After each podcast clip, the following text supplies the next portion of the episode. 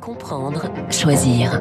Radio Classique au rythme de la présidentielle avec Philippe Gau et David, et David Doucan. Bonjour messieurs. Bonjour. Bonjour. L'info politique David Doucan, euh, rédacteur en chef politique du Parisien. La campagne d'entre-deux tours bat son plein. Et vous notez, David, un coup de mou pour Marine Le Pen. Mais oui, en 72 heures, Marine Le Pen est passée des petits chats à la fosse au lion. Jusqu'à dimanche, elle faisait campagne tranquillement. Rassurée par des sondages qu'il a donné qualifiés au second tour, elle déroulait calmement sur le thème quasi unique du pouvoir d'achat, mais depuis lundi, tout a changé. Les interviews se font plus précises, les questions sur son programme plus aiguisées, son adversaire est passé du surplomb au frontal, Macron et ses soutiens la cognent sans relâche, comme hier par exemple sur le sujet des éoliennes. J'observe avec stupeur que Marine Le Pen veut les démonter, a lâché Emmanuel Macron, histoire de donner envie à l'électorat écologiste de faire barrage. Quant au récit de la gentille éleveuse de chats qui ne ferait pas de mal à une mouche, il est mis à mal, ne serait-ce que par le soutien d'Éric Zemmour. Le nouveau diable appelle à voter pour l'ancien. C'est bien qu'il y a un lousse, la valide la thèse euh, du tandem défendu par Macron avant le premier tour.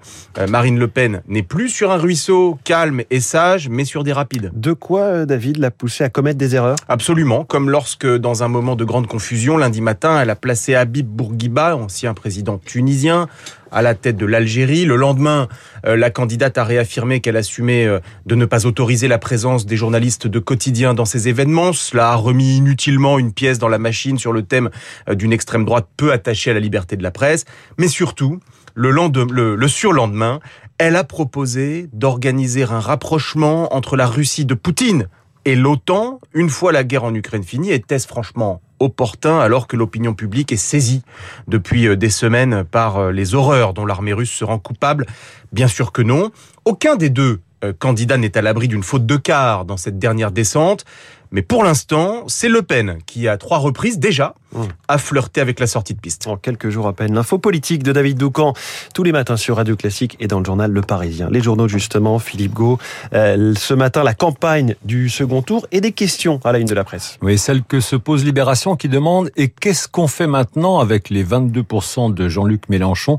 Tandis que la Marseillaise interroge que restera-t-il de la droite alors que le Parisien aujourd'hui en France demande si Marine Le Pen est trop seule pour gouverner? Se pose également la question des institutions pour le Figaro, qui euh, justement cette question qui s'impose dans le duel Macron-Le Pen. Question aussi sur l'avenir d'Anne Hidalgo, qui selon Benoît Dutertre, toujours dans le Figaro, doit tirer à Paris les leçons de son échec. Une autre dame de Paris fait la une de la presse ce matin. Vous l'avez compris, il s'agit de la cathédrale Notre-Dame, ravagée par un incendie il y a trois ans jour pour jour. Le Figaro s'intéresse au long temps de l'enquête. Le Dauphiné nous explique comment le chantier avance et le Parisien que la résurrection de la cathédrale est en marche, notamment grâce aux pierres d'une carrière de Bonneuil-en-Valois dans l'Oise que le quotidien a visité. Merci Philippe Gau. Vous revenez tout à l'heure à 8h30 pour votre revue de presse complète avec Renaud Blanc. Bonjour Renaud. Bonjour François. La matinale continue avec vous, votre invité ce matin. Laurence Boone, chef économiste à l'OCDE. Laurence Boone pour évoquer les défis qui attendent la France, l'Europe et le monde de demain. Le Covid hier, la guerre en Ukraine aujourd'hui, les conséquences sur l'activité économique, la crise des matières premières, l'inflation, mais aussi les sanctions contre la Russie ou encore la question, les questions de l'énergie et de la défense.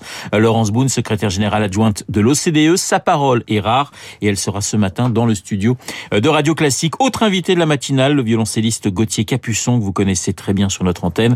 Euh, dans les spécialistes, il reviendra sur ce concert qu'il a donné cette semaine en Ukraine. Un moment d'émotion intense pour le musicien Gauthier Capuçon dans une dizaine de minutes. Vous n'oubliez pas Esprit Libre à 8h45 autour de Guillaume Durand, Cécile Cornudet des Échos et Bruno Jeudi de Paris Match. La présidentielle, bien sûr, avec Guillaume, Cécile et Bruno. Esprit Libre, juste après la revue de presse de Philippe Gau. Dans une minute, le journal met tout